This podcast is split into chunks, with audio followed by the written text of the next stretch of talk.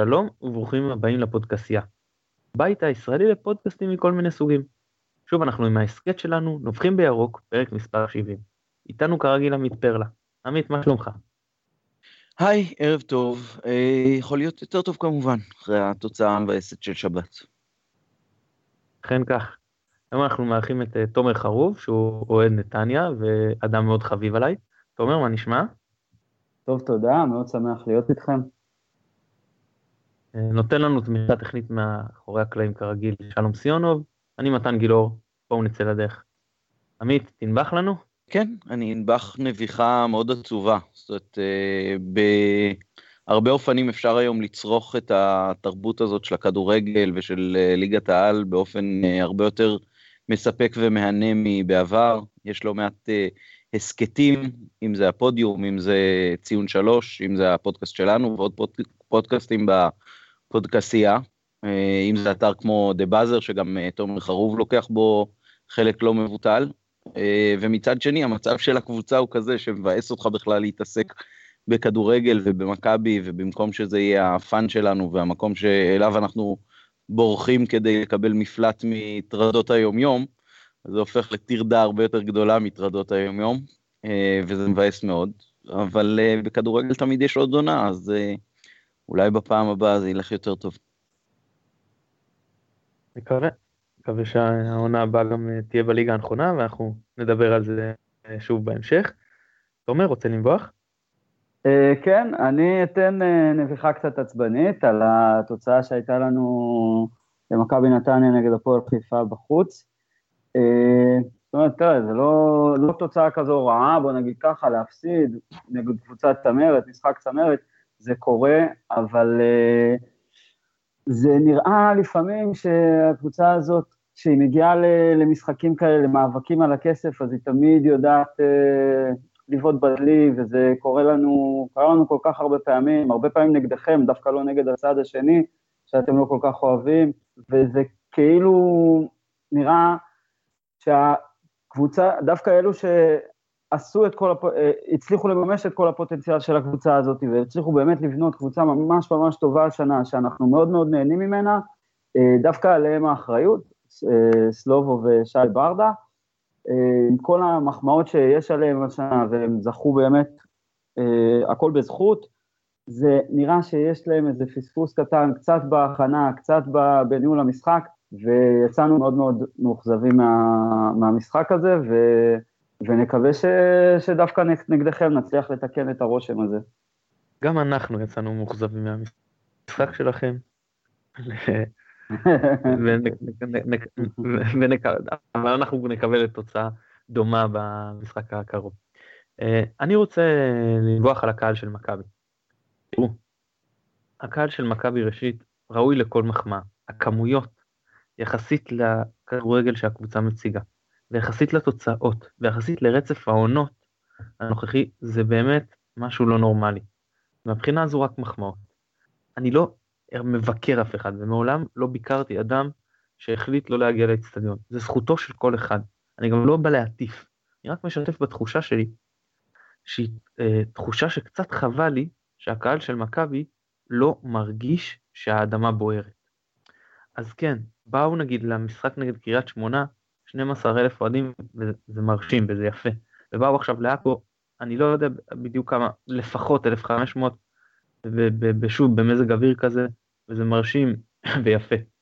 ובכל זאת אני מרגיש שהקהל עדיין לא מבין איפה הקבוצה נמצאת, וכמה יכול להיות קשה לקבוצה במאבקי תחתית, וכמה עוד uh, שלוש נקודות האלה בין שמונה לחמש הפרש, זה הבדל הרבה יותר רק משלוש נקודות, ואני אגע בזה, שאנחנו נדבר על הסיכוי של מכבי לרדת ליגה בהמשך, אני אגע לפן של הקבוצה, מבחינת הקהל, זה עדיין לא, זאת אומרת, הקהל צריך להרגיש פה, כמו אם היינו לצורך העניין, אני לא אפילו לא אלך גבוה כמו לאליפות, אבל כאילו אנחנו נלחמים על מקום באירופה.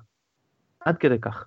שלא, שלא נתעורר מאוחר מדי. מבחינתי, המשחק קרוב זה משחק שצריכים לבוא 20 פלוס, ולדחוף את הקבוצה, ולדאוג שהיא לא תגיע למאבקי תחתית אה, שיכולים להיות לנו קשים מאוד. זהו, אז שוב, לא מטיף לאף אחד, בתחושה שלי זה קצת חבל. טוב, בואו נדבר קצת על אה, מזג האוויר שהיה במשחק האחרון, שהיה קצת אה, לא סטנדרטי. האם לדעתכם, מזג, לאור מזג האוויר, היה צריך, לש... רוטן היה צריך לשנות את ההערכות שלו לקראת המשחק. זאת אומרת, לשנות מערך, שחקנים, או שהיה נכון לש... להמשיך כמה שניתן עם אותם השחקנים באותו המערך, ולשנות כמה שפחות. עמית. טוב, אני חושב שאחד הדברים שאני כן מרוצה מהם, לפחות במישור התיאורטי, מאז שהצוות המקצועי התחלף, זה זה שיש אה, פחות שינויים בסגל ובהרכב אה, מדי שבת. אה, ובהקשר הזה אני מאוד אוהב את היציבות. אני לא חושב שיש איזה שהם שחקנים מיוחדים שיהיו מתאימים לנו יותר דווקא במזג האוויר הזה, אני חושב שזה יותר בעניין ה drive. ואני לא בטוח שעל הספסל היו שחקנים עם drive יותר חזק מאלה שדווקא עלו, אבל אלה שעלו, עלו, עלו לא טוב. אה, דיברנו בפרק הקודם על החשש מהסתנוורות מהניצחון ומהתוצאה מול אה, קריית שמונה, אז יכול להיות שזה חלק ממה שקרה פה השבת, אבל אה, כשמסתכלים בפרספקטיבה של כל השנים האחרונות, אז לא בטוח. כי מכבי כבר כמה שנים לא מצליחה ליצור מומנטום של שניים או שלושה ניצחונות רצוף ש, שיקנו ביטחון וייצרו הרתעה. ויאפשרו לשחקנים אה, לממש את הפוטנציאל שלהם. כמו רוב הדברים שהתחרבנו לנו עונה, גם העניין הזה בא, ואני לא בטוח שזה היה עניין הסגל, פשוט אלה שעלו, עלו בלי, בלי הטירוף הזה של חייבים לקחת את הנקודות. אה, והאמת שגם נגיד קריית שמונה הם לא עלו ככה, כי, כי הייתה לנו מחצית ראשונה זוועתית, ואחר כך היה 1-0, ו- ו- ופתאום הייתה הרחקה ו- וזה נגמר 4. אז יכול להיות שבמובן מסוים התוצאה גם שיקרה בקוף וגם שיקרה בכף. אה, ויכול להיות שההפסד הזה הוא זה ש, שכן יגרום בשבת, אני מקווה, לעלות עם uh, תחושת uh, דחיפות חזקה יותר. יכול להיות שגם מזג האוויר כמובן השפיע לרעה, אבל הוא משפיע על שתי הקבוצות, ושוב ממצב אחד uh, נגדנו, אז, אז ירדנו לפיגור, ואחר כך לא הצלחנו לחזור למרות כמה מצבים, אבל אי אפשר להגיד שהקבוצה הבריקה לכאן או לכאן. אה, למרות שההרכב היה בסך הכל בסדר, אבל כנראה שבנתונים הקיימים זה מה שהסגל הזה שווה. פעם ניצחון, פעם הפסד, פעם תיקו, קרבה מפחידה לתחתית כל הזמן.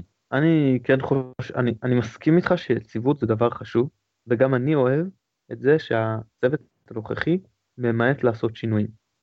אבל במשחק כזה, שכן היה משהו יוצא דופן, חושב שכן היה נכון לעשות רק חילוף אחד, לא מעבר לזה שזה לא משהו קריטי, זה להחליף את שלומי אזולאי וגיאורגי קוסטנדינוב.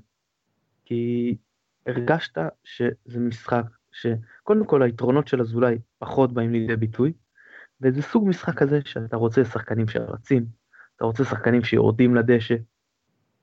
זה משחק שהמקריות בו היא הרבה יותר גדולה, וכשהמקריות היא יותר גדולה, אתה רוצה ללכת יותר סולידי, ואני אגיד יותר מזה, אני לא חושב שהקבוצה עלתה אה, שיכורה או מסונוורת, או מסונוורת, אני כן חושב שההבדל בין המחציות נבע מאוד כששיחקנו אה, עם הרוח בפנים או עם הרוח בגב, אבל גם אם אנחנו מדברים פה על איזושהי דריכות שהייתה חסרה, אז בדיוק המצב הזה שאתה אומר חסר אה, דריכות, אז אני עולה עם הכלים הכי, אתה יודע, שבכל מקרה רצים, שבכל מקרה נותנים בעצמם. וקוסטדינוב הוא שחקן כזה יותר, אז אולי הוא פחות שחקן בסגנון הזה, ואני חושב שמכל הסיבות האלה, נכון אה, לבצע את השינוי הזה. אני מאוד בוא... מבין את מה שאתה אומר, אבל בכל זאת, כשיש לנו, שנייה, כשיש לנו כל כך מעט שחקנים שיודעים לתת את הפס קדימה ואת המסירות מפתח, ולעשות משהו קצת יותר יצירתי בחלק הקדמי, אז uh, עד שיש אחד כזה כמו אזולאי, שבישל כבר כמה שערים השנה, מאוד קשה לוותר עליו uh, לטובת מישהו אחר, מה גם שבמשחק uh, בחיפה בשבת הקודמת, uh, קוסטדינוב שיחק במחצית הפחות טובה שלנו, ודווקא אלברמן uh, עם אזולאי בהרכב uh, עשו את המחצית הטובה יותר. זה נכון, אבל ראית, למשל, מסירה של אה, אזולאי לרוקאביצה, סתם דוגמה שבאה במחצית הראשונה, באה מאגף ימין לאגף שמאל, ואתה רואה שרוקאביצה מחכה לכדור, ופתאום הוא קולט שהכדור בכלל הולך לו למקום אחר בגלל הרוח, וכל המסיר, המסירות האלה שבאמת פותחות את ההגנה, פשוט היו, היו חסרות משמעות פה. זה אה, בטח במחצית הראשונה ששיחקנו נגד הרוח. אז אה, מהבחינה הזו אני חושב שנכון, שזה הרס לאזולאי בעצמו את, ה, את הטיקט שעליו הוא חי. היה פה יתרון של הבעיטות מרחוק, שזה כן יש לו וזה במזג אוויר כזה זה כן תרם, וזה בא לידי ביטוי במחצית השנייה, זה אי אפשר להגיד שלא. בואו אה, נעבור גם לדבר על נתניה. אז בנתניה, מה שמאוד מאוד, לפחות אני חש, יש להם ציר מרכזי מאוד מוצלח. בסך הכל כשמסתכלים יחסית לליגה שלנו. זה שוער סולידי, אתה יודע, לא, אתם יודעים, לא איזה שוער שנופל פה בצורה קיצונית מאיזשהו אה, שוער ישראלי אחר. זה סך הכל כל הישראלים, השוערים הישראלים ברמת ליגת העל, ברמה די דומה. אה, יש בלם טוב, יש קשר אחורי פנטסטי, יש קשר קדמי מוכשר מאוד, ויש חלוץ מצוין, ואז אני שואל, האם לקראת העונה הבאה, יכול להיות שמכבי צריכה לנסות את הפרדיגמה הזאת, שקודם כל משקיעים בציר המרכזי, או שלא כל מה שמתאים לנתניה, מתאים למכבי. תומר, מה דעתך? כשעברת על הרשימה של התפקידים, אז תהיתי לאיזה, הבל... לאיזה מהבלמים אתה מתכוון, ו... וגם למי אתה מתכוון כשאתה אומר את החלוץ, זה גם uh, שאלה מעניינת, כי, ה... כי התפקידים בנתניה לא כל כך ברורים, וגם uh, אתה יודע, יש כאלו שיחשבו שמבחינת הבלמים שאויבך יותר טוב, ויש כאלה שיגידו ש, שברנקו ורגוד שהוא יותר טוב, אז uh, זה קצת מבלבל. Uh, בנוגע לשאלה, לשאלה המהותית, האם זה מתאים למכבי חיפה או לא מתאים למכבי חיפה, תראה, בסופו של דבר הוכח לאורך השנים שלא תמיד מה שמתאים במכבי נתניה עובד במכבי חיפה, וזה גם עלה כסף ו... ו... ובסוף גם גילו את זה, אבל אני לא חושב שזה קשור לאיזושהי צורה של אה, בנייה, כי בסך הכל, אתה יודע, ללכת על להגיד שדרה מרכזית של קבוצה אה, ולהשקיע בה זה דבר שהוא די בסיסי. אה, אנחנו רואים הרבה קבוצות שעושות את זה, וכולם אומרים, טוב, אנחנו יודעים שחסר לנו בלם ממש טוב. ונגיד הבלם השני, גם אם הוא לא יהיה טוב, אז הבלם, ה... הבלם היותר דומיננטי, הוא ימשוך אותו קדימה. וכולנו יודעים שקשר אחורי, נגיד, ופה אני לא מתבלבל ואני ברור שמדובר על עלי מוחמד, שהוא שחקן שהוא פשוט מעל הליגה הזאת, אה, אז ברור ששחקן כזה הוא משדרג אותך, משדרג אותך כמה רמות למעלה. אה, אבל מה שמכבי חיפה צריכה, וזה באמת מתחבר עם השאלה הקודמת שדנתם בה, זה הרבה יותר, אה, הרבה יותר יציבות. זאת אומרת, בוא נגיד, אוקיי, גם עכשיו יש לכם מספיק שחקנים טובים, בוא נגיד, כדי לבנות את השלד הזה, אבל הבעיה שהשחקנים האלה, הם לא מקבלים מספיק, אה, הם לא מקבלים מספיק את היציבות, הם לא מקבלים מספיק את הביטחון, בשביל להגיד, אוקיי, אז אני פה השחקן, אני, עליי בונים, ו, ואני צריך למשוך את הדבר הזה למעלה. אני חושב שדקל קיינן קצת דיבר על זה ברעיון העזיבה שלו, אה, על העניין הזה שמאוד מאוד קשה ליצור, לייצר איזשהו מנהיג במכבי חיפה תחת התנאים האלה. ואנחנו רואים שלפעמים יש, אה, אה, רוקאביצה נותן משחק טוב, ולפעמים אה, סולליך, לפעמים קהת, והדברים האלה הולכים לאיבוד. במכבי נתניה, לטוב ולרע, ההיררכיה מאוד ברורה. ערן לוי נמצא כאן, דיה סבא נמצא כאן, טימו, טימו אויבך וברנקו יודעים שהם כנראה הבלמים הפותחים, אלא אם כן יש פציעות, יש צהובים וכאלה. אה, עלי מוחמד כמובן, כשהוא כשיר, ואנחנו מאוד מאוד סבלנו מההיעדרות שלו בחודשיים האחרונים, אז כשהוא כשיר כמובן שהוא מוביל את הקישור, הוא מוביל את הקבוצה, אה, וזה דבר שהוא פשוט נראה מאוד מאוד טבעי במערכת שנוצרה בנתניה, ואני לא יודע, שוב, יעבוד במכבי חיפה, לא יעבוד במכבי חיפה, אני לא יודע אם זה, זו השאלה הנכונה. מכבי חיפה צריכה הרבה דברים, אה, השאלה אם היא צריכה לבנות לפי שחקנים מסוים, להגיד אוקיי, אנחנו צריכים את השחקן הזה והזה, בתפקיד הזה והזה, זה לא, זה לא הדבר ש... זה לא הדבר שעכשיו יעזור להם, כי זה מה, ש... זה מה שאתם עושים כל שנה, וזה זה, זה פשוט לא עובד, כי צריך קצת לחשוב על סדרי העדיפויות, קצת לחשוב על, אה, על פרופורציות, ויותר, ויותר לעבוד לעומק מאשר אה, להגיד, איזה שחקן נביא או איזה שחקן לא נביא, כי יש שם כבר בעיה שהיא הרבה מעבר לכך. אני מאוד מסכים עם uh, תומר, אני חושב שבעצם אולי הדבר היחיד שלא ניסינו מעונה לעונה, זה את העניין של יציבות. זאת אומרת, אני מאוד מקווה שאלח יגיד לעצמו, אני לא מביא יותר משלושה שחקנים uh, חדשים להרכב, ואני משקיע בהם גם מבחינה פיננסית וגם מבחינת סקאוט את כל מה שיש לי. כל האחרים אני נותן להם uh, uh, פשוט להמשיך באופן שיבטא גם יציבות וגם היררכיה בסגל. לא אכפת לי שעל הספסל ישבו שחקנים שהם כולם צעירים, חסרי ניסיון, רעבים, אבל שגם יותר קל להושיב אותם על הספסל במובן הזה. ברור לנו ש, ששחקן כמו ורמוט למשל עזב בין היתר כי שחקן ספסל הוא לא רצה להיות ו, ומחליף הוא לא רצה להיות, ויכול להיות שבקבוצה אחרת זה כן יותר יתאים. אה, גם יוסי למשל, כשעזב אותנו, אז אה, הוא עזב בין היתר לדעתי, בגלל שהוא לא היה יציב בהרכב, ובמקום אחר הוא הסכים אה, לשבת על הספסל, ואחר כך כשהוא עבר לביתר זה גם פתאום פחות התאים לו כנראה. אז אני מאוד מתחבר לעניין הזה של יציבות בסגל, החלפנו כבר סגלים מעונה לעונה והחלפנו צוותים מקצועיים, הגיע הזמן אולי להחליט שדווקא הפוך. עכשיו נשארים עם מה שיש, מי שיש, ברור לו שהוא זה שסוחב את העגלה, והכוחות שיכולים אה, להצטרף הם אה, כאלה שמקבלים את המעמד שלהם כשחקני ספסל לפחות בתחילת העונה. טוב, דיברנו בשבועות הקודמים על הסיכוי שמכבי תרד ליגה, אז אנחנו, כל עוד היא בטווח הסכנה, אנחנו נמשיך עם השאלה הזו כל אה, שבוע, והיום קצת נאריך אותה, אז נתחיל עם השאלה, האם יש סיכוי שמכבי תרד ליגה? או מה בערך הערכה? ואנחנו נרחיב ונשאל האם יש סיכוי שנתניה תהיה באירופה.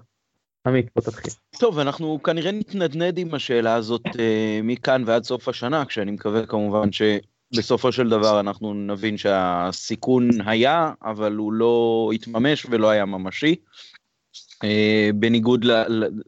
יש פה אחת ש... שירדה כבר כנראה די בטוח לדעתי, וזאת עכו. אה, ויש את אה, יתר הקבוצות שמתמודדות איתנו בחלק התחתון, אני חושב שמבחינת איכות הסגל בוודאי שאנחנו עולים עליהם, וגם את העניין של הקהל, אם זה באמת יהיה לחוץ, אני חושב שיהיה לזכותנו, כי, כי אז אולי כן יבואו יותר אוהדים וייתנו יותר את הדחיפה באמת כדי שהסיכון הזה לא יתממש. וגם התוצאות שלנו בסופו של דבר הן קצת יותר טובות משל האחרות. אה, אז, אז אה, ניצחון פה וניצחון שם, ובטח במאבקים ישירים נגד הקבוצות שמתמודדות נגד הירידה כמונו, אה, יכולים להבטיח את המקום שלנו בליגת העל גם בעונה הבאה, ממש קשה לי להוציא את המשפט הזה מהפה שלי. של מאבקי ירידה, שבדרך כלל גם מסתיימים ברע, אז הדבר הכי, הכי נורא כשאתה במאבקי תחתית וזה, במיוחד בירידה של 2012-2013 זה היה, שכולם אומרים לך, הרבה אוהדים של קבוצות אחרות כמובן, שלא מכירים מקרוב, כולם אומרים לך, אתם, אתם לא תרדו ליגה. וזה תמיד מתפוצץ בפנים הדבר הזה, אז אני יכול להגיד לכם שאתם, אתם לא תרדו ליגה, אבל באמת, כאילו, באמת אני מאמין בזה, אתם אבל גם האמנתי שנה שעברה על הפועל, אבל בואו נשים את זה בצד. אני באמת מאמין בזה שאין סיכוי שמכבי חיפה תרד ליגה, כי בסופו של דבר אתם מגיעים אה, לסיבוב אה, שלישי בפלייאוף התחתון אמנם, ובאמת זה, זה דבר שאתם לא רגילים אליו, אבל אה, זו עדיין מכבי חיפה, קבוצות מגיעות, במיוחד כשיש את הלחץ, הדבר הזה משחק תפקיד, עם הקהל, עם העומק בסגל, אתה יודע, אה, קבוצה אחרת שמקבלת פתאום, אה, שחקן מפתח שלה מקבל את החמישה צהובים, אז היא באמת בבעיה. מכבי חיפה יש סגל עמוק, אפשר, אפשר להחליף, אם זה פציעות, אם זה כל מיני דברים שלא יהיו. אני, קשה לי להאמין שאתם יורדים ליגה, אבל באמת, ש... באמת שהדינמיקה הזאת יכולה פתאום להיות ככה ו... והכל משתנה. אז אני, האמת, אני לא מאחל לכם לרדת ליגה, למרות שאתם, אני יודע שעובר לכם בראש שכאילו אני שונא מכבי חיפה וכזה, אבל אני לא מאחל לכם לרדת ליגה, אני לא חושב שזה משהו שיטיב, שיטיב לכם, אה, לעומת נגיד הפועל תל אביב, שאמרתי, סך הכל זה מועדון חולה שצריך את זה, אני לא חושב שמכבי חיפה זה מועדון חולה ממש, שצריך את הירידת ליגה הזאת, זה יהיה מיותר, אתם תעלו אחרי שנה, אה, זה אפילו לא, אני לא חושב שאתם תהנו מזה כמו שאנחנו נהנו מזה, אז אני, אם צריך להמר אז לא. ובהקשר לשאלה השנייה, האם נתניה תסיים, תגיע לאירופה, אז אני חושב שהמשחק אה, נגד הפועל חיפה די אה, סתם את הגולל על הדבר הזה, אבל אני אגיד עוד משהו, אני ממש ממש לא רוצה שנגיע לאירופה. דבר ראשון, אני לא חושב, כרגע אנחנו לא יכולים עדיין לשחק באירופה, הדבר הזה, אני יודע שזה נידון עכשיו בכל מיני ערכאות, ערכאות בוופא, של אה, האם יאשרו בגלל הפירוק או לא יאשרו, אה, ובאמת אה, בדרך כלל לא מאשרים, אבל יש סיכוי טוב מכיוון שמכבי נתניה זה סיפור מאוד מאוד מעניין של קבוצה שיום אחרי הפירוק שלה כבר שילמה את כל החובות והגיעה לאיזון כלכלי, אז יכול להיות שיאשרו, יכול להיות שלא, מבחינתי, אני לא רוצה, זה עדיין מוקדם לנו מדי, גם להתחרות בשתי חזיתות, גם uh, ההייפ הזה ש, שעכשיו אז הייתה עונה טובה ואז מגיעים לאירופה, זה כבר קרה לנו פעם, פעם קודמת שהגענו לאירופה, שזה פירק אותנו הדבר הזה. אני, אני לא ממש רוצה את זה, אני רוצה לסיים בפלייאוף העליון במיקום נחמד, להיות פקטור במאבקי אליפות, לתת משחקים טובים, ליהנות קצת מה, מהעניין הזה של פלייאוף עליון אחרי כמה שנים שבאמת באמת היה קשה, אה, ולהגיע שנה הבאה ככה עם הראש לא יותר מדי בעננים. טוב, אני אתחיל מנתניה.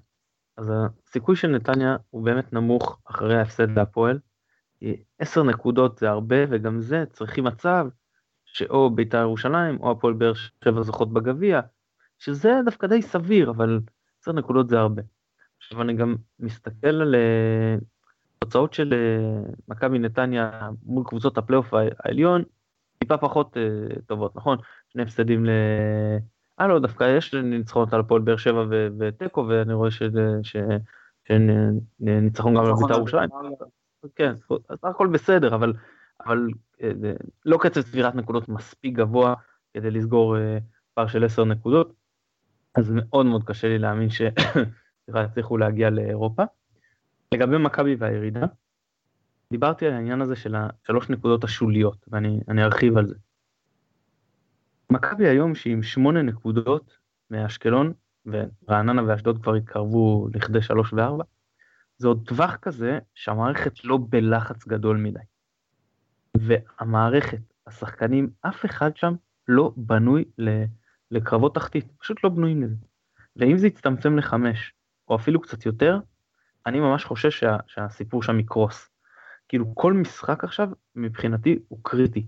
בוא נגיד זה ככה, אם נגיע לשלושה ארבעה מחזורים לסוף, כשלנו היתרון לטובתנו של שלוש נקודות, אני חושב שאנחנו נהיה מועמדים מספר אחד ל, לירידה כאילו בנוסף לעכו. עד כדי כך הלחץ יגמור את השחקנים.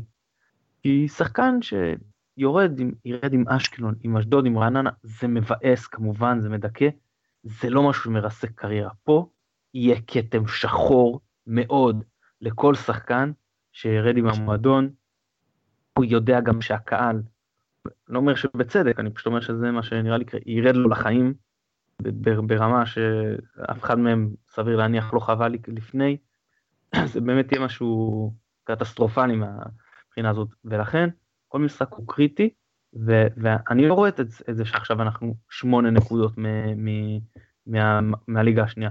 מבחינתי אנחנו סיפור של בין חמש לארבע נקודות מהליגה השנייה. כי כשאנחנו, אם אנחנו נרד לשלוש לקראת הסוף, הסיפור הזה יקרוס. אני מאוד מאוד מקווה שנדע לגרד את הנקודות מהמשחקים הקרובים, להגיע לתחילת הפלייאוף עם הרבה אוויר. תומר, דיברנו לפני על אה, כן אוהב מכבי, לא אוהב מכבי. בגדול, יש איזושהי תחושה של אוהדי מכבי נתניה, יש אה, בעיה עם מכבי, כנראה לאור אה, שחקנים רבים שעברו בעבר. מה, למה זה לא בסדר, מה הבעיה עם זה, ואם יש פה בעיה של תקינות, יש איזה בעיה כזו למשל?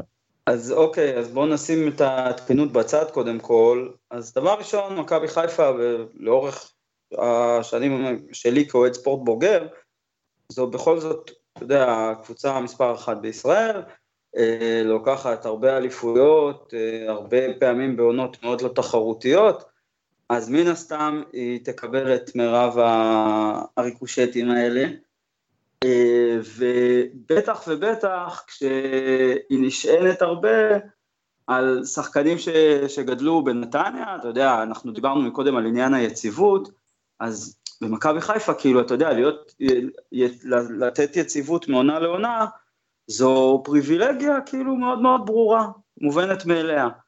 בנתניה, כדי שתהיה את היציבות הזאת, כדי שנגיד, אוקיי, אנחנו עכשיו רוצים להמשיך בשנה הבאה עם מי שהצלחנו איתו השנה, זה אומר שאנחנו צריכים לשמור על, ה... לשמור על הקלפים שלנו, כדי ש...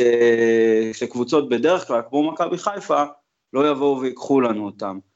אמ, לגבי העניין של התקינות או הלא תקינות, אז תראה, הרבה פעמים היה מעורב כמובן כסף, וכאילו מכבי נתניה כביכול במרכאות הרוויחה מהדבר הזה, אבל uh, לאור זה שהיו פה, היו אצלנו מנהלים שלא תמיד האינטרס של הקבוצה עמד לנגד עיניהם, האינטרס של האוהדים עמד לנגד עיניהם, אז זה לא תמיד שבאמת הרווחנו מהעניין הזה.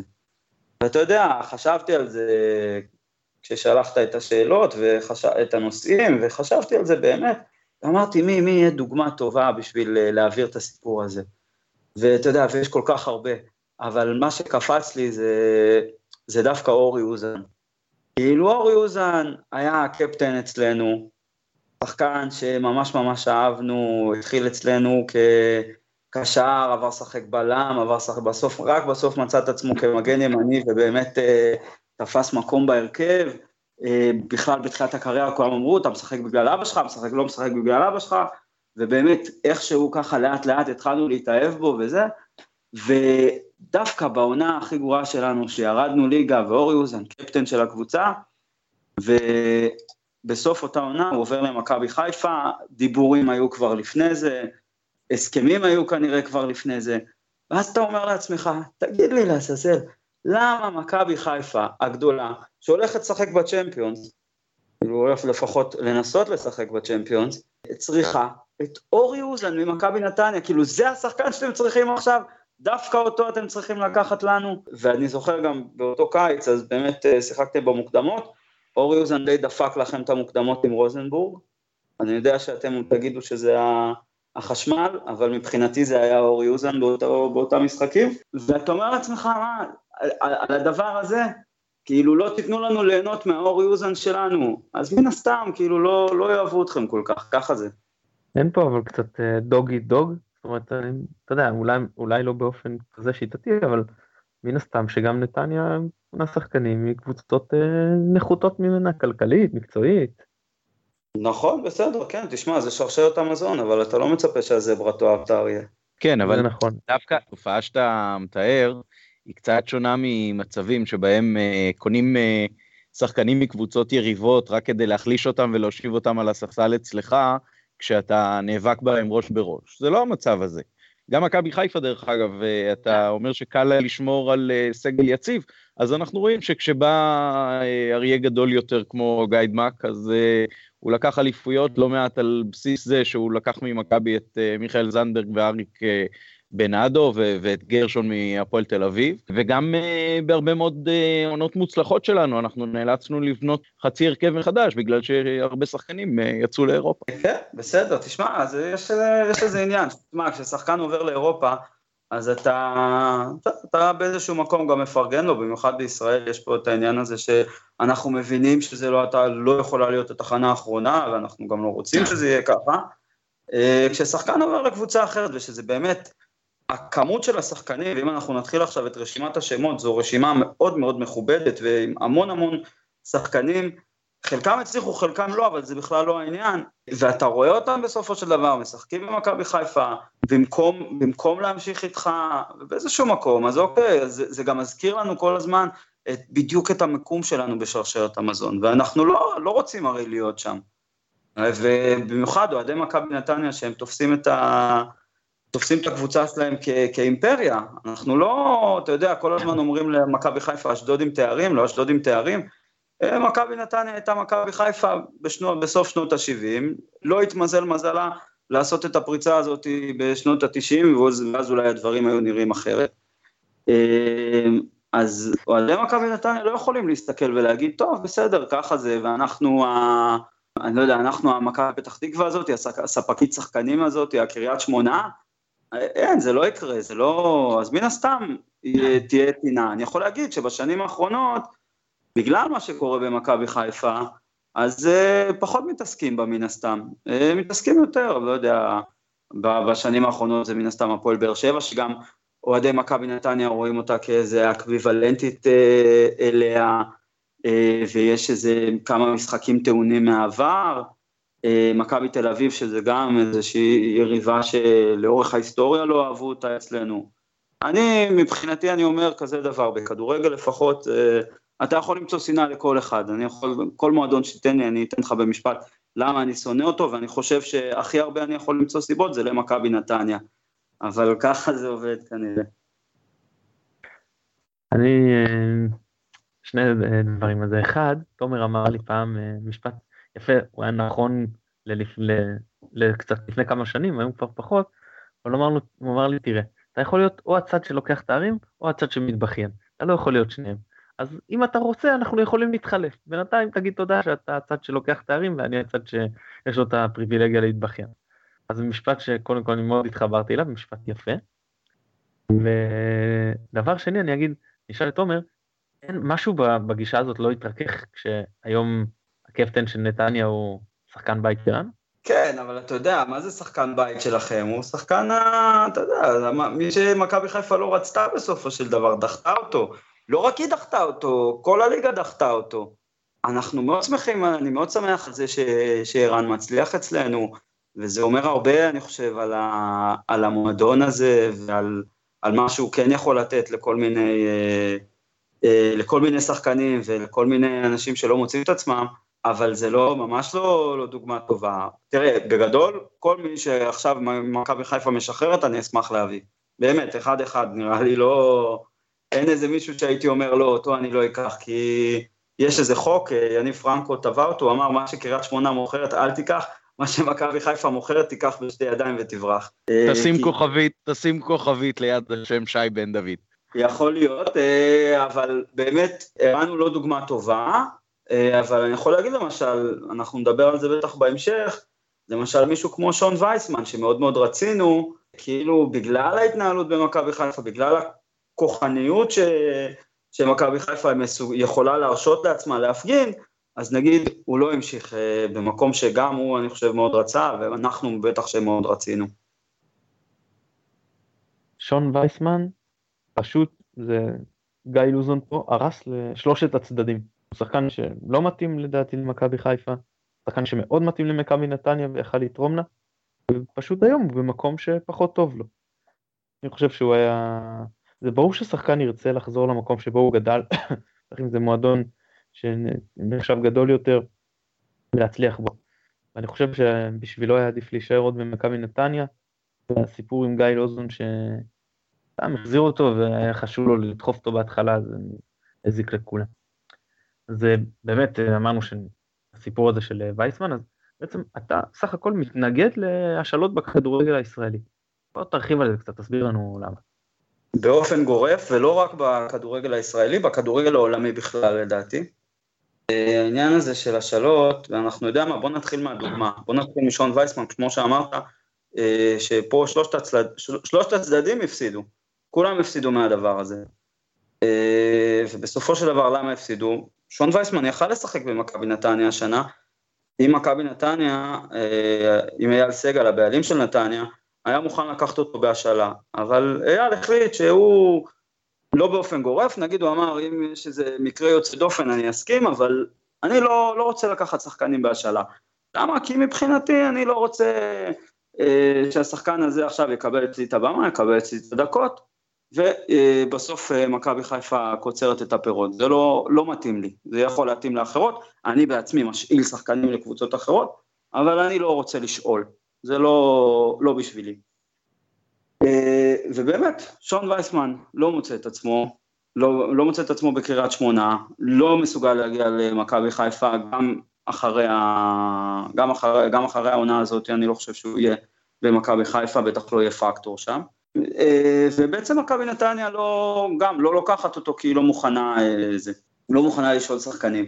אז כל הצדדים פה מפסידים, ואתה תשים לב שזה קורה, איזה שחקן של מכבי חיפה, מכבי חיפה השאילה, והוא חזר אליה יותר טוב. אני יכול לחשוב על דקל קינן, שזה קרה לפני הרבה שנים, ועוד שזה בלם, ובאמת אה, אישיות מאוד מאוד מיוחדת, אז הדבר הזה בדרך כלל לא עובד.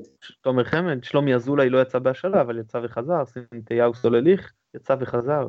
אה, שלומי אזולאי יצא בהשאלה וחזר אה, לא למכבי חיפה. לא, אני אומר, גם סנטיאר סוליך לא יצא בהשנה. אני אומר שחקנים בכלל שיצאו לתקופה וחזרו. אחר כך. אוקיי, לצאת לתקופה ולחזור זה משהו אחר מאשר לצאת בהשאלה ולחזור. זה נכון גם לקבוצות מובילות ב- בליגות אחרות בעולם. קבוצה כמו מכבי חיפה, ש- שמבחינת התפיסה העצמית שלה אמורה לשחק בטופ שלוש נגיד בכל עונה, אה, יש בה פחות אה, סבלנות וזמן התבשלות לשחקנים. וכמו שתיארת קודם, זה סוג של אה, ברירה טבעית או חוק הג'ונגל, שהגדול בולע את הקטן, אז הגדול משתמש בקטן, זה, זה באמת חלק מה, מההוויה, אני מאוד מתחבר למה שאתה אומר, אנטי השאלות וזה, אבל כרגע אלה, אלה הכללים, אז ברור שכל קבוצה מנסה לנצל אותם לטובתה. יש קבוצות שהנושא של השאלות אה, עוזר להם, תראה את אה, בני יהודה השנה, שחצי מההרכב שלה הוא של מכבי תל אביב. הולך לה עם זה לא רע. זה לא, באמת, זה לא באמת עוזר לה, כאילו אם תשאל את האוהדים שלה בסופו של דבר, הם יגידו לך, זה לא באמת עוזר לנו, כי מה יוצא לנו מזה? בסוף השנה אנחנו נתקעים עוד פעם, צריכים לבנות סגל, ואין לנו אפילו נכסים לממש. כי השחקנים שהצליחו אצלנו וגידלנו אותם, הם אפילו הם לא, אנחנו לא מקבלים עליהם שום דבר. אבל עזוב את זה, בוא נסתכל גם על העולם. ואני לא מדבר עכשיו על, ה... על עוד מה, מה שקורה לשחקנים, האם הם מצליחים או לא מצליחים. זה פוגע בתחרותיות בסופו של דבר. בוא נסתכל על העולם, קבוצה שאני אוהב, יובנטוס, היא עשתה לעצמה אה, מנהג, שהיא רוכשת המון המון שחקנים באיטליה, המון שחקנים צעירים, משאילה אותם, ובעצם ככה היא מסנדלת, היא שולטת, גם שולטת בשוק ההעברות, כי היא שולטת מי ילך לאן, אה, וגם היא בונה לעצמה, אוקיי, כאילו את הגיבוי, שאם איזשהו שחקן מהרשימה הגדולה הזאת יצליח, אז היא תיקח אותו אליה. ואז אה, מגיע איזה ריקרדו רוסליני אחד, שחקן אה, איטלקי, צעיר, עם המון כישרון, זכה בנעל הזהב במונדיאל לנוער, והיא קונה אותו, משאילה אותו לאטלנטה, גם קבוצה שאוהבת אה, לפתח צעירים, לא הולך לו, למה? כי אטלנטה אומרת לעצמה, יש לי שחקנים אחרים, שחקנים שלי, למה שאני אשקיע עכשיו בשחקן של יובנטוס? ואז השחקן הזה מתחיל לחפש את עצמו, לחפש את עצמו, לחפש את עצמו. אבל למה יובנטוס עושה את זה בסופו של דבר? כי היא יכולה, כי מאפשרים לה להחזיק סגל בלתי נגמר של שחקנים ולהשאיל אותם. אבל אם יאסרו עליה, והיא תצטרך להסתפק ב-25 שחקנים, ועכשיו אנחנו מדברים על יובנטוס או מכבי חיפה או מכבי תל אביב או כל קבוצה לצורך העניין, ומה-25 שחקנים האלה תבחרו את הכי טובים שאתם רוצים, את הכי טובים שיש לכם, תשלמו להם כמה שאתם רוצים, תעשו איתם מה שאתם רוצים, אבל את ה-40 האחרים האלה שאתם רוצים להשאיל, אז הכישרון שלהם ילך ויתפזר בין הקבוצות האחרות. ולא רק שהוא יתפזר בין הקבוצות האחרות, הוא יתפזר בצורה חכמה ונכונה, כי הם ירצו לפתח אותו יותר טוב, והם ירצו להשתמש בו, כי הוא יהיה שלהם הכישרון הזה. אנחנו נראה ליגות הרבה יותר תחרותיות, אז מן הסתם כן, בוודאי שאם אנחנו מדברים על האם הכלל הזה הוא טוב לגדולים, אז, אז זה ככה הם נוהגים, הם מנצלים רק את הכללים, אבל אנחנו מדברים בדיוק על זה, על העניין של הכללים. אז זה כבר לא רק אה, האם אה, כדאי לנו לשאול שחקנים כדי לפתח להם לאחרות או לא כדאי, זה פשוט פוגע בתחרותיות של הליגה. ואנחנו כל הזמן מדברים, תקרות שכר, לא תקרות שכר, מה שצריך לעשות לפני תקרות שכר, והלוואי ואפשר היה לעשות את זה, או הלוואי ויעשו את זה, זה בדיוק הדבר הזה, שקבוצה תסתפק בסגל שיש לה, ואם אתם לא רוצים שחקן, אין בעיה, שחררו אותו, אתם רוצים אחר כך, תקנו אותו ביוקר, אין מה לעשות, ככה זה עובד. אבל לקחת שחקן וזה... ולהגיד, טוב, אתה מוחזק עכשיו אצלנו, אבל אנחנו נשים אותך פה, נשים אותך כאן, נקבע לך איפה לשחק, לא נותן לך לשחק, ועוד שיש את כל העניינים האלה, צחק נגדנו, לא צחק נגדנו, אז זה, זה פוגע בתחרותיות בסופו של דבר. בקטע הזה אני מאוד מתחבר ומאוד מסכים. אז אני אגיד ככה, קודם כל יש טיעונים טובים לשני הצדדים, ובאמת קשה לי להכריע ברמה של שקבוצה קונה שחקן נגיד בין 21 ומשאילה אותו. אבל בסופו של דבר אתה צריך לתת איזשהו אינסנטיב לקבוצות לגדל שחקנים. והיום מכבי חיפה ומכבי תל אביב שהן המשאילות הגדולות ביותר, הן גם יצרניות השחקנים הגדולות ביותר לכדורגל הישראלי. ובכדורגל הנוכחי, שיש לנו חמישה זרים על המגרש, ועוד אחד בסגל, וכמובן עוד ישראלים בכירים, קשה מאוד לשחקנים צעירים להשתלב. ואם uh, למכבי חיפה ומכבי תל אביב לא, יהיה, לא יוכלו להשאיל שחקנים, סביר להניח שההשקעה שלהם בנוער uh, תרד משמעותית. אז הם יגידו שתהליך ההכשרה מבחינתן לא מסתיים בגיל 18 או 19 כשהשחקן עולה לבוגרים. הוא מסתיים בגיל 23 שהוא עבר עוד כמה קבוצות בדרך. אם אנחנו אומרים להם, אוקיי, אתם צריכות להחליט, צריכות או שבכלל לא תתחילו את התהליך הזה, או שהוא מסתיים בגיל 19. יכול להיות שהם יחליטו בכלל לא להתחיל, או להתחיל בצורה אה, יותר מצומצמת. אז אה, יכול להיות שצריך לשקול לעשות את ההגבלה הזו, לא כולל שחקנים שלצורך העניין אצלך מגיל 14. בסדר? וגם אותם נגיד אתה יכול להשאיל עד גיל 22, 23, ולא מעבר לזה. בסדר? זה נראה לי איזושהי פשרה שהיא הגיונית. מעבר לזה, שישנה אפשרות כמובן לקבוצת בת. אבל באות כל הקבוצות הקטנות ומתנגדות לקבוצת בת. כי הן אומרות, אם עכשיו מכבי חיפה תוכל, כמו שבאירופה עושים, להחזיק קבוצה בליגה שנייה או שלישית, ואת כל השחקנים שלא משחקים אצלה בשוטף, תוכל להחזיק שם, ולעשות מעבר חופשי, כמו שיש באירופה מקבוצת בת לקבוצת אם, אה, זאת אומרת שאתה יכול לשחק שבוע פה, שבוע פה. מי ייצר בשבילן את השחקנים? הן אומרות דו, דוגרי, אנחנו לא מסוגלים לייצר אה, מסה כזו של אה, שחקנים שבאמת יחזיקו אותנו. אז מצד אחד אתה אומר, אנחנו לא מסוגלים לייצר, מצד שני אנחנו גם לא רוצים לשאול, צריך לכל הפחות איזושהי פשרה, זאת אומרת, או שתאפשר קבוצות בת, או שתגיד לכל הפחות שחקנים שהיו אצלך מגיל מסוים, עד גיל מסוים אתה יכול להשאיל אותם. זו דעתי. אני מסכים איתך, תראה, בגדול אני מסכים איתך, אה, צריך לתת אה, תמריצים בשביל אה, לייצר שחקנים, וקבוצת בת זה יכול להיות פתרון טוב. הגבלה של שנים של ההשאלות זה גם משהו שאני אקנה, כי אני מניח שאיסור גורף בוודאי שלא יהיה.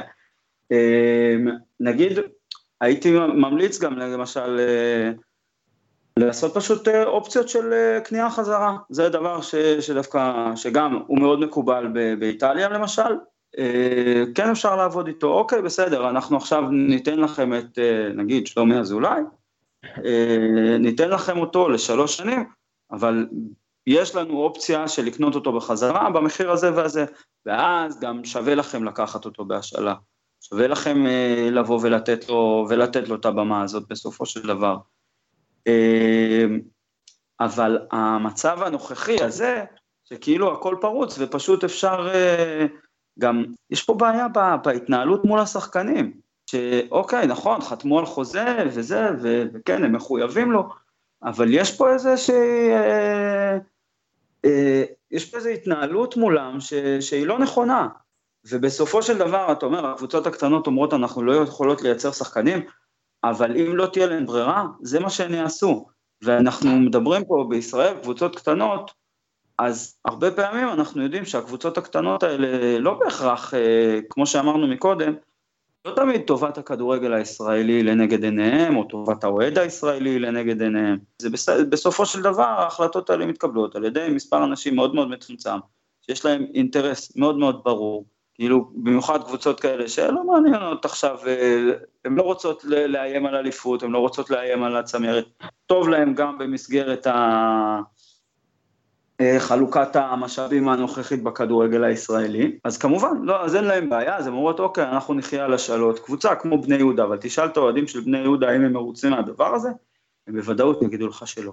לא, אני רק עוד דבר קטן אציין לגבי זה, שגם חלק מהשחקנים, באיזשהו מקום זה נוח להם, כי אם לצורך העניין שחקן עכשיו חותם על חוזה של חמש שנים במכבי חיפה, בשכר של מכבי חיפה, ואז הוא עובר נגיד לנתניה, הרבה פעמים מכבי חיפה משלימה לו את השכר והוא ממשיך לקבל שכר שהוא לא היה מקבל אם אה, נתניה הייתה רוכשת אותו. אני לא אומר שזה מצדיק, אני רק אה, מציין את הנקודה.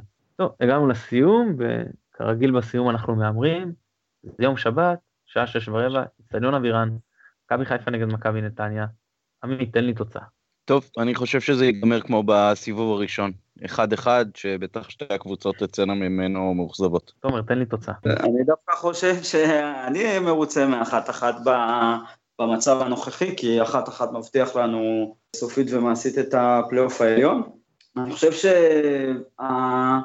שנגד מכבי חיפה תמיד קשה לנו, ואני לא חושב שהפעם זה יהיה שונה, במיוחד כשאתם מגיעים אחרי הפסד, במיוחד כשאתם חייבים את הנקודות. ויש לכם עכשיו הזדמנות נגד קבוצה שמשחקת אה, די פתוח, שבאה לנסות לנצח, אה, ולא מהקבוצות האלה שמקשות עליכם בדרך כלל, אלא ההפך, כאלה ש... שמקלות עליכם, אז אני מאמין שאתם דווקא תסיימו בשתיים אחת לטובתכם. טוב, אני חושש שהראש של השחקנים יהיה קצת בדרבי גביע, אז אני גם הולך על אה, אחד אחד. תומר, המון המון תודה שהתארחת אצלנו. היה לי המון כיף. תודה לכם. עמית, כרגיל תענוג. תודה רבה, גם לי. אנחנו שוב נודה לשלום סיונוב שנותן לנו את התמיכה הטכנית מאחורי הקלעים. אני מתן גילאור, תודה רבה שהאזנתם. ביי ביי.